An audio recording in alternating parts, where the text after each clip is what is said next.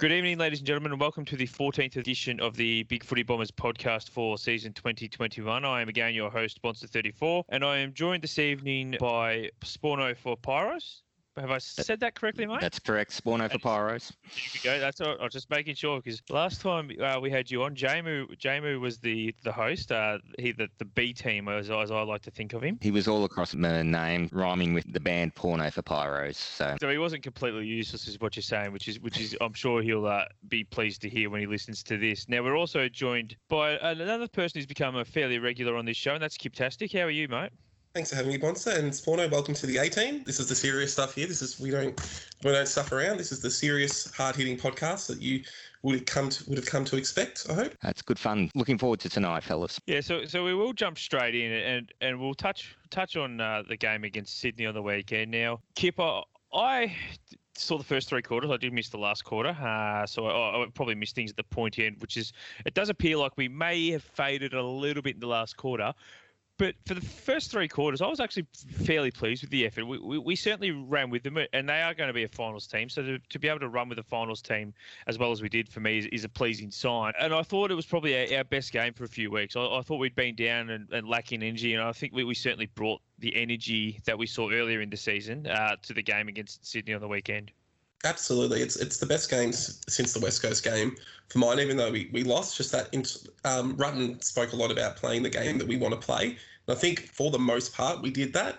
I did see at the start Sydney were trying to play that same game style that North and GWS played against us. But the fact we were able to get in front and then Sydney did get back in front at the start of the third quarter, but by you know, we, we sort of went goal for goal for them for the rest of the game. And um, I think that shows that we really committed to the game style as much as possible. There obviously are things lacking, and that, that comes from being a young team.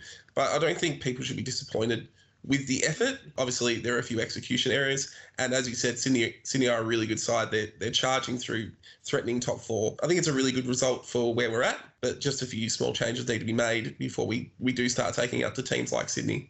What did you think, Sporno? Yeah, um, a bit like you, Kip. I must admit I was a bit worried going into the match because you know Sydney's been red hot the last few weeks, just like they were at the start of the year. So to go toe to toe with them uh, was really pleasing, and I, would be lying if I said I saw every second of the match. But uh, what I saw was like, gee, they're looking good, and you know it was really pleasant to see because I think we've all been a bit disheartened by the last few weeks, and this week they really uh, stepped up. Yes, but I, I do just want to touch on something Kip did say though, and that was Sydney sort of approached the game the same way that you know North Melbourne and GWS did in, in that chip chip style, and I think I posted I know three or four times. I think I got a few likes about the, the chip chip chip. We just we didn't plan for it, or, or if we planned for it, we didn't execute it again. Now I have said before that maybe it's it's it comes down to Rutten, and, and, it was pointed out. Well, Rutten wouldn't have said to the players, don't man up. But Rutten surely needs to have a better game plan in the players' minds because the players themselves don't go out there expecting to let the Swans just chip, chip, chip all up the field like they did. It's a breakdown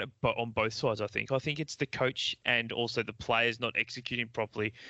And maybe just a little bit of lack of communication between a new coach and, and a young playing group towards the back end of the season. I think we see with the Rutten game style the willingness to see the opposition's back half, sort of push them, push them wide, let them do that chip, chip, chip, and then use our um, interceptors like your Ridleys and, and Laverde's played a really good role intercepting Redman and the like to get the ball back, and then push forward, use, a Nick Hind, um, speed through the middle, and then good disposal by um, Zach Merrett to get the ball forward.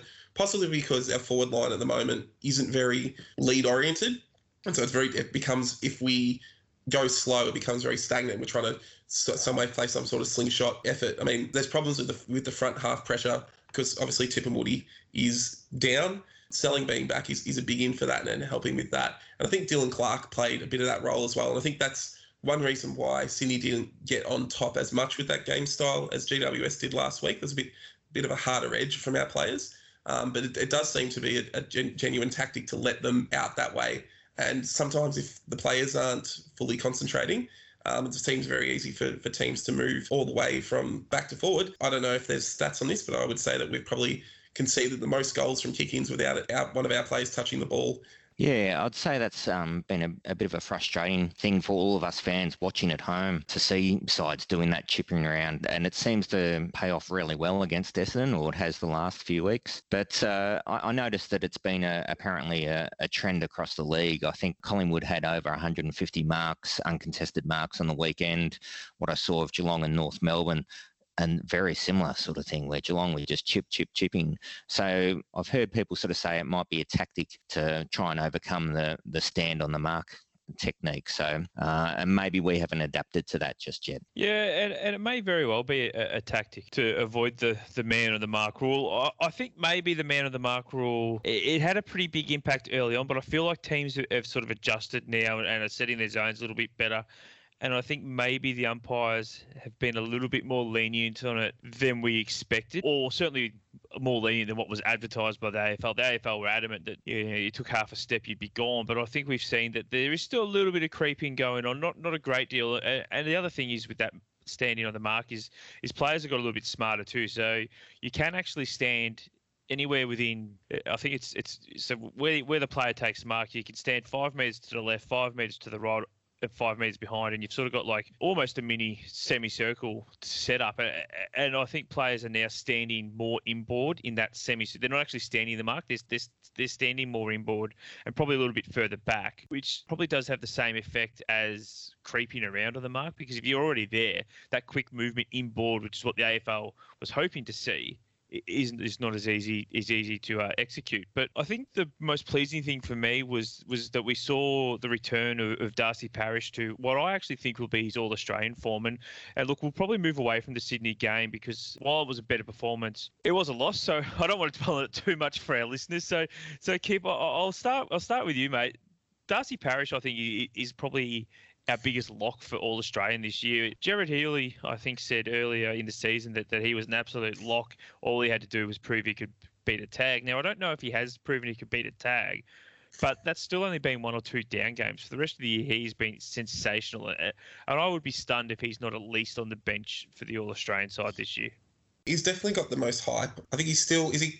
I'm not sure if he's still the leading clearance player in the game. I don't know if Liberatore's taken that back after a couple of quiet weeks, but to be one of the top two or three clearance players in the game and to have improved his his kicking so much, um, it's just outstanding. I think he's really. It can be hard for that that sort of first timer player. You know, they, they're really making their name for themselves to get on. Often that that's an easy person to cut in the All Australian look, but I think that given his high profile and, and the support that he's getting from members of the media, um, I think there's definitely an All Australian spot for him. I think you're underselling Zach Merrett, though. Um, I think they're both Zach Zach Merrett is a victim of his own standards. He's been out. He's he's probably had his best year. I think if you look at his game yesterday, that was the that was a complete game, and he hasn't been as impacted by a tag as Darcy has. Um, I think if Darcy's a lock for um, All Australian, I, I can't see Merrett being much further behind. Sport is what do you what do you think? Do you think Darcy's had the better year, or is Merrett a bit better I guess Darcy's had it in the big matches, is where he's been. He's sort of been on Broadway where he's had his big matches. So Anzac Day, Dreamtime, the Farmers match, where he all got best on ground in all three of those. So I was there thinking, oh, gee, he's really tracking for All Australian. But you know, the the positions for midfield get pretty pretty crammed. and you've got to fit uh, Bontempelli in there. you will have to fit probably Petracca in there. Uh, Sam Walsh has been having a crack over the season, so it's going to be pretty tight for some of those midfield positions. So you know, if people start to look at oh just his last two weeks and they go oh he's he's been a bit off the last two weeks, for Parish, that might go against him slightly. But I, I, would think either Parish or Merrett, one of them's definitely got to make it onto the bench. But it's a bit of a boys' club sometimes, the All Australians uh, selections. And we've seen in the past where people who have a big name might get in on reputation. And I think, like you sort of said, Parish might make the squad, but may not make uh, the final team just due to football politics. Well, he might actually slide into that uh, that half forward flank role because, the, as we know, the All Australian side certainly doesn't uh, mind sticking the midfielders into into the pockets and, and the and the flanks if, if there's no room in in on the ball. So I think he should still make the team. And I do think you're right, though, Kip. I think Zach Merrett suffers from what I am now labelling the Jordan Ridley disease, in that he is a victim of his own excellence. It's just something that we've come to expect. And I think uh, it was, it was one of the commentators said on the weekend that there was a bit of, I suppose, there's there's a bit of negativity around Zach Merrett's disposal a couple of years ago. It, was a lot of, oh, he just gets these cheap kicks, but I, I, certainly don't think he does those cheap kicks anymore. It's it's one of those ones that uh, he seems to be just able to hit a target and be a little bit more aggressive by foot, which is something that we, we certainly love to see. And it's funny that you mentioned Sporno blokes that that get into the All Australian side uh, because of because of height. Because I, for one, uh, still absolutely filthy that Matthew, Matthew Pavlich got the All Australian full back back in the early 2000s over Dustin Fletcher, despite the fact he actually never played full back. He played centre half back for the year, and they just decided to shove him into the, the last line and, and, and move poor old Fletch out of the way. I think Zachy's going a bit better in the coaches awards as well than than Das. Not not a huge amount, probably one best on ground. I just want to bring up uh, AMT, um, Anthony McDonald Tipungwuti. I think five five weeks ago, um, I think he was a lock in the forward pocket, that small forward position. Do either of you think these last five weeks are going to cost him his first All Australian berth, or do you think he's done enough in the first 14 rounds of the season to justify that spot? No, he's absolutely not going to get it now. He, you're right. He he was uh, he was on fire early in the year, and he would have been one of the absolute Monties to get it. But with three games to go, he's going to end up probably going only kicking. Well, and I say only, but he's probably only getting that, that mid 30s total for goals. Uh, and I just don't see how they're going to slot him in especially when you consider, as what I've just said before, midfielders do find their ways into, into those positions. If, if anyone in our forward line is going to get it, um, and, and Sporno, feel free to, to jump in and disagree, but I think Jake String is probably the, the forward from Essendon that would slot into the All Australian side this year.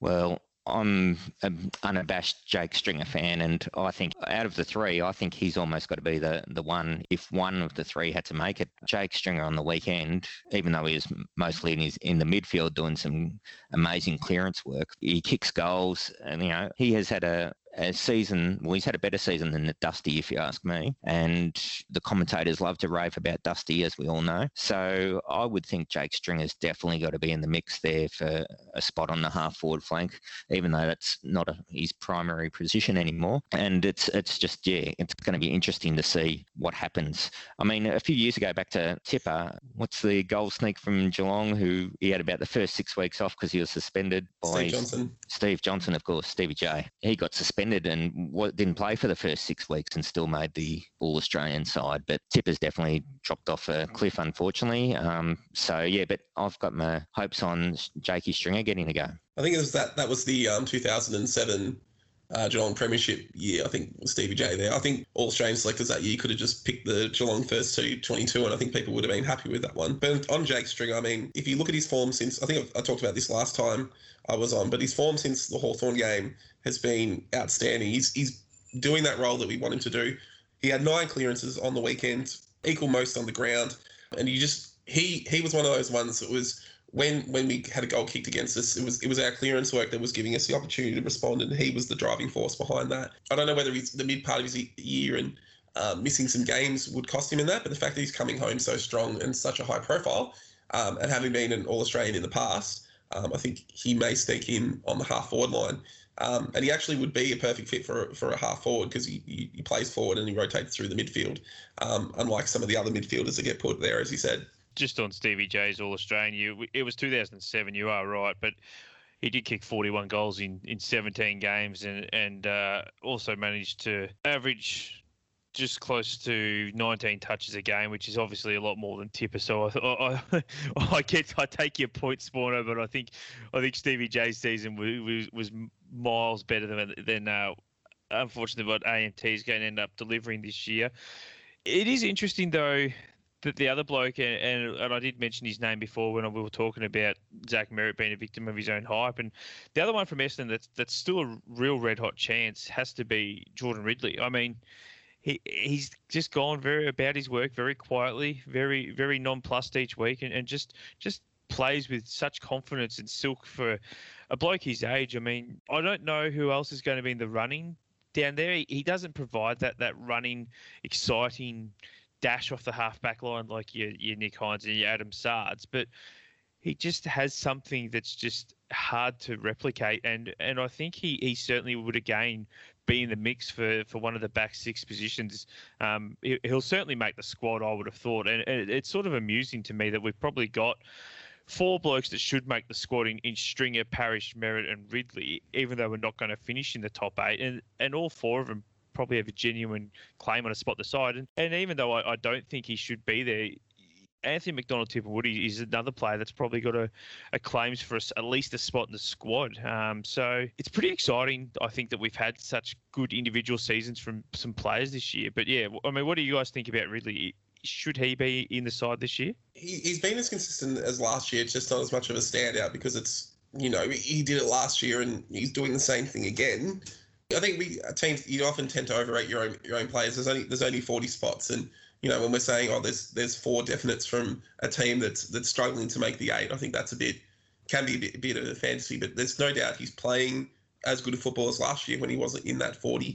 I don't think there would be any debate about whether he deserved to be there if he was picked. But I think it also sort of does a bit reflect on our season and, and sort of where we're at. That we do have a, the, a lot of these individual high performers, but as a whole, we're carrying a fair fair bit of a bottom end, and that, that's costing us in games.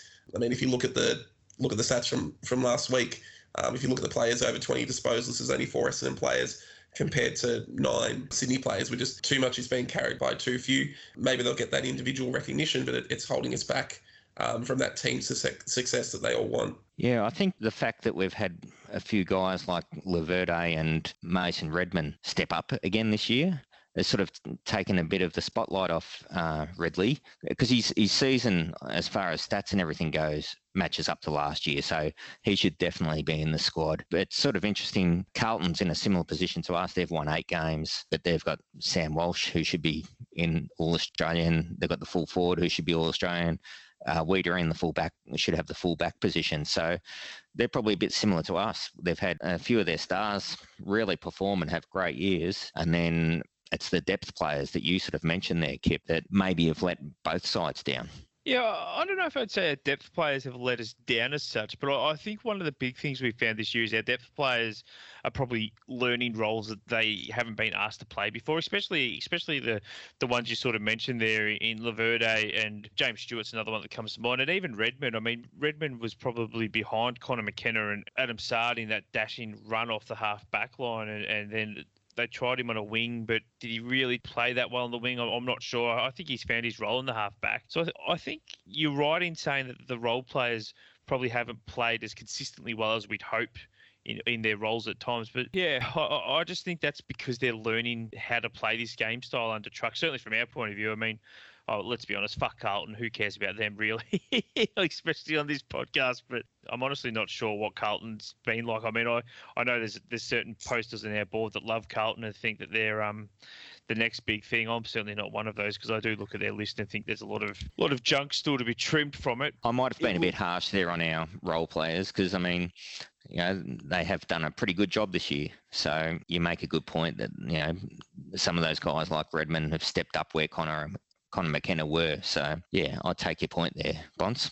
The other thing I just want to mention quickly about the role players is, is something something of a trend I've probably noticed on the board. And Kip, tell me if you think I'm being a little pedantic here, or, or and or maybe imagining it. But James Stewart made a couple of errors on the game against Sydney, and all of a sudden it was, well, James Stewart's not the future. James Stewart, this we need to replace Stewart a couple of errors in, in one game does not undo the fantastic work that James Stewart has done this year. I mean, he's learnt a new role and has played it exceptionally well for his first time at AFL level. And it sort of disappoints me a little bit with some of our posters when a player does one or two things poorly and all of a sudden it becomes a well they're not the future we need to replace them they're rubbish is that something that you've noticed on our board or or, or am i reading uh, uh, too much into into a few comments that i saw on the weekend i think i think it's every, every board, every Essendon board is as bad as this as any as any other board, any other forum where you, you look at people posting on Essendon.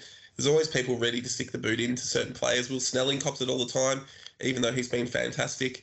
Every time Tom Cutlass is um, selected or Marty Gleeson is selected, there's heaps of people posting about how how crap he is and he should never be near an AFL side. It's really just if people are really quickly to make a judgment on players, And then when they see something that matches their judgment, they're really quick to post about how their judgment is right.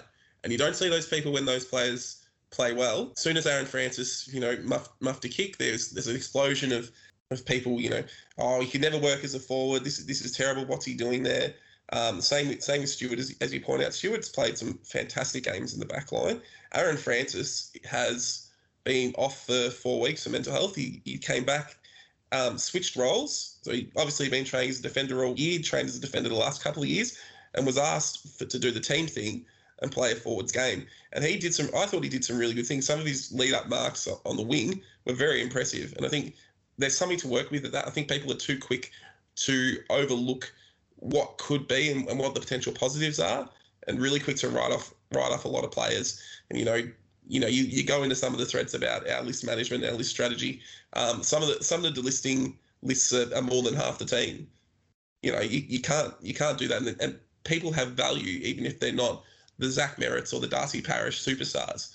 You know, you need players to do certain things. You need players to do do the hard things. You need a player to sit on a wing for a whole game, even though the ball might not come out that that side the whole game. And, you know, they end up with, with ten disposals. And you're like, well, what a rubbish game. Well, they're playing their role. They're, they're holding they're holding the space. So look, knee jerk reactions are a, a, pretty standard response from a lot of people when it comes to football. We're obviously really passionate. We want our sides to do well, but I think there's a there's real scope for people to be a bit more circumspect about how they talk about players, particularly on a lot of the social medias where they can access that.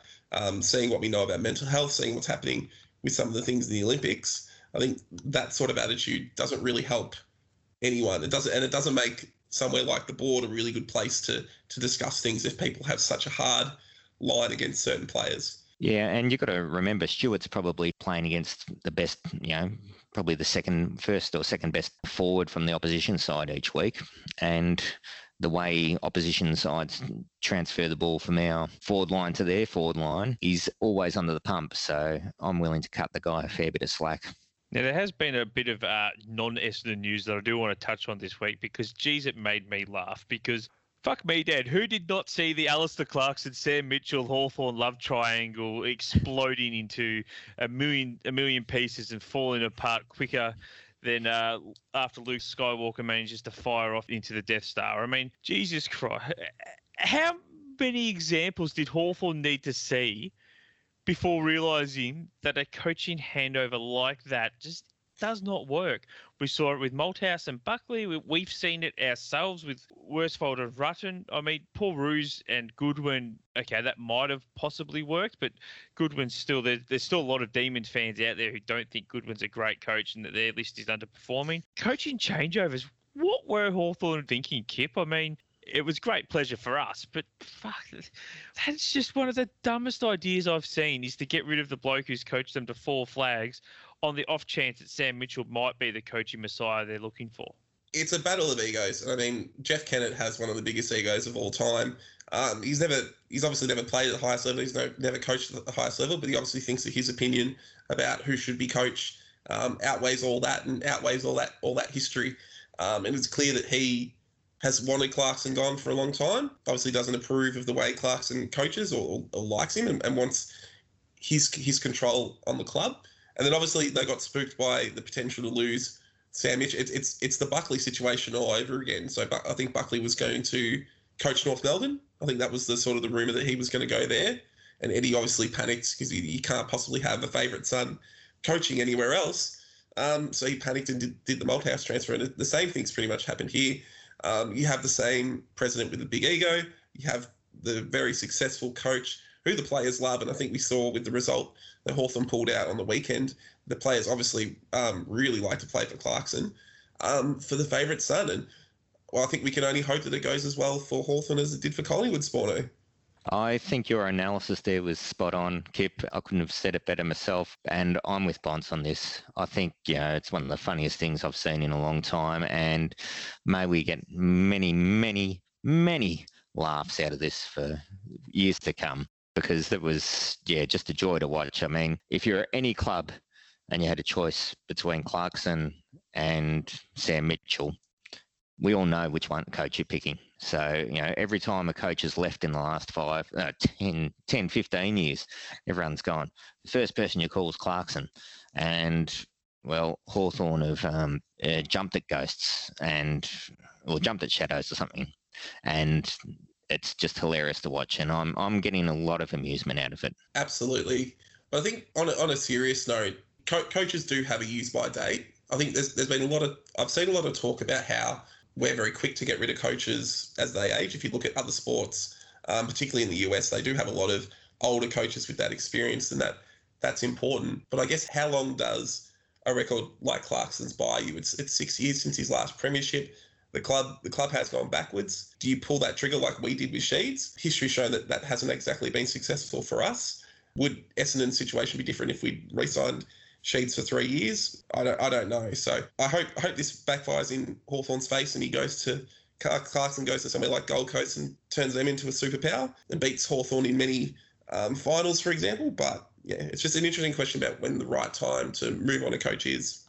It's interesting that you mentioned Sheeds because our history over the last 20 years for, for handing over coaches is, not great. Let's let's per, let's be honest. I mean, the most successful handover I think we've had since Sheeds took over from Barry Davis in the start of 1981 was was when Gary O'Donnell handed over back to Sheeds in 2006 after his his one game as, as coach back then. Little fun fact: I'm not sure if either of you remember Gary O'Donnell coaching us to a draw against Carlton in 2006 when when Sheeds was ill. Um, I'm pretty sure I was. I'm pretty sure I was at that game, and yeah, draws kissing like kissing his sister.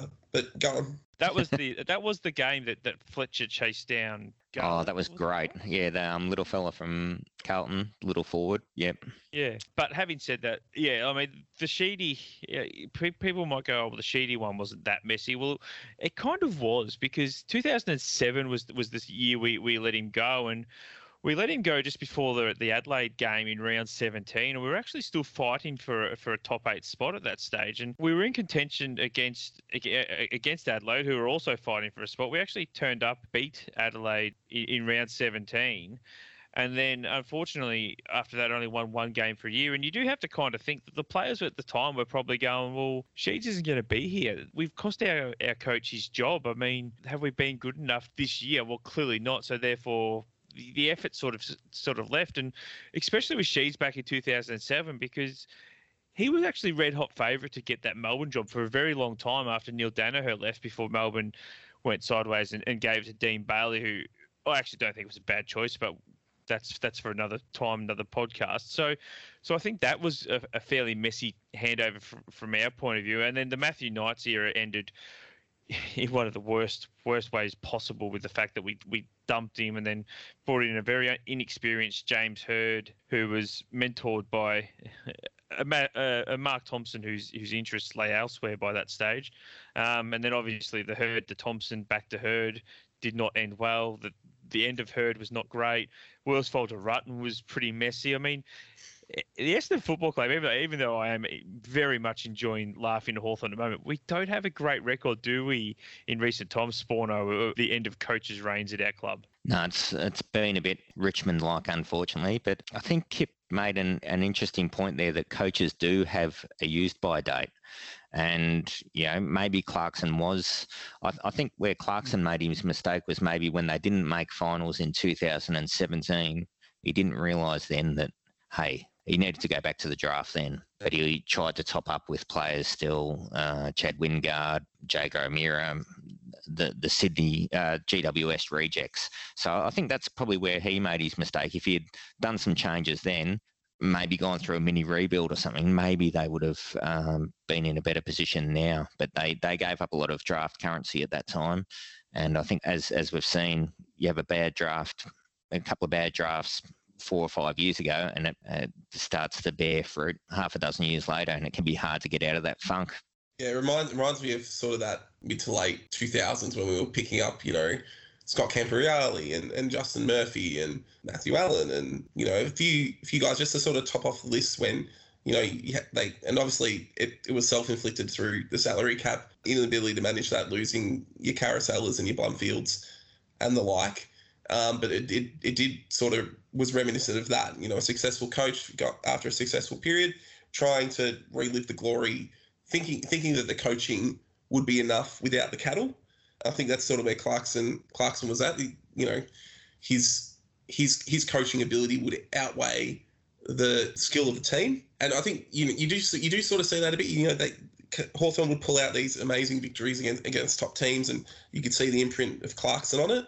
But he also would have been a driving force behind the decisions to to trade those draft picks, and in many ways probably cost him his longevity in the job. I think sometimes you need humility to know when your club is not going to be able to challenge and, and be able to, to drop down. I think you know Sydney last year is a good example. They didn't didn't try very hard to win too many games, and they've they've popped straight back up with a few um, handy acquisitions um, to really um, add to their their strong core of talent. Thanks for reminding us of the uh, Camporeale and Ty Zantuck years, mate. I think we're all really happy to hear about those years again.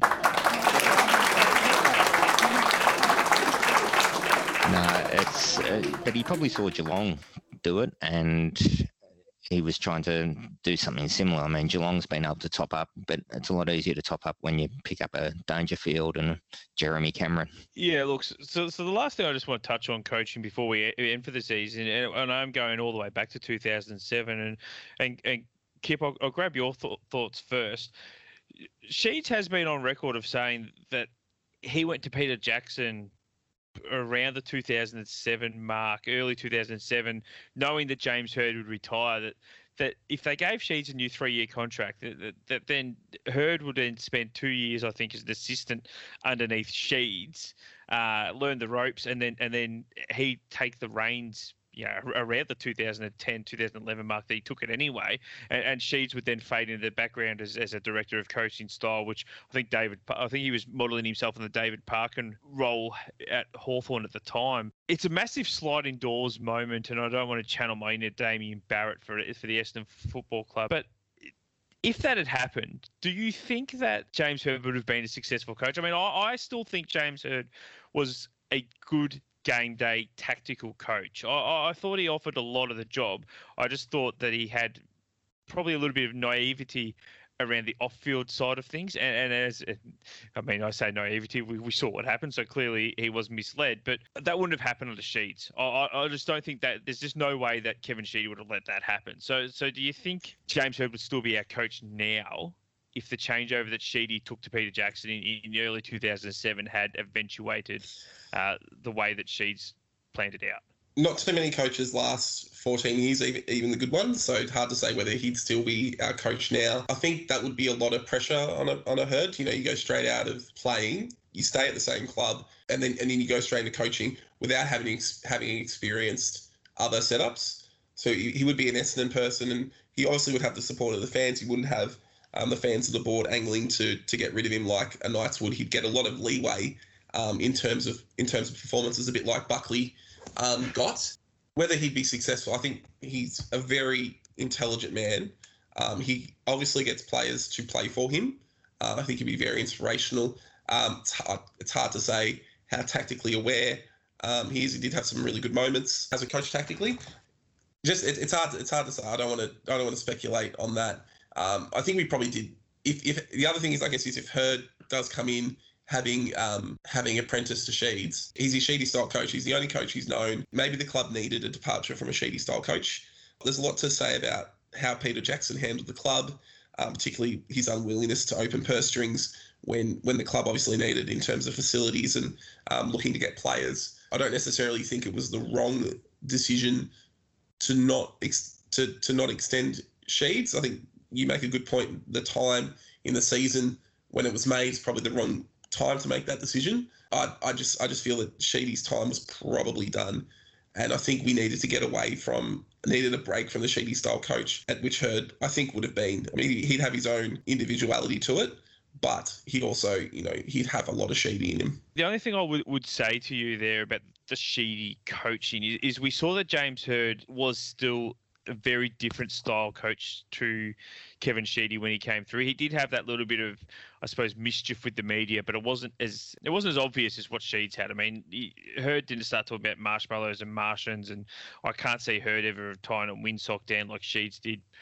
uh, against West Coast back in 1991, I believe it was. So while I, I get your point that he would have been only under under Sheedy his entire career, I still think he would have been his own man, and I don't think learning from Sheedy was necessarily a bad thing. I mean, again, I take your point that if you've only ever been at one club, yeah, that's all you know.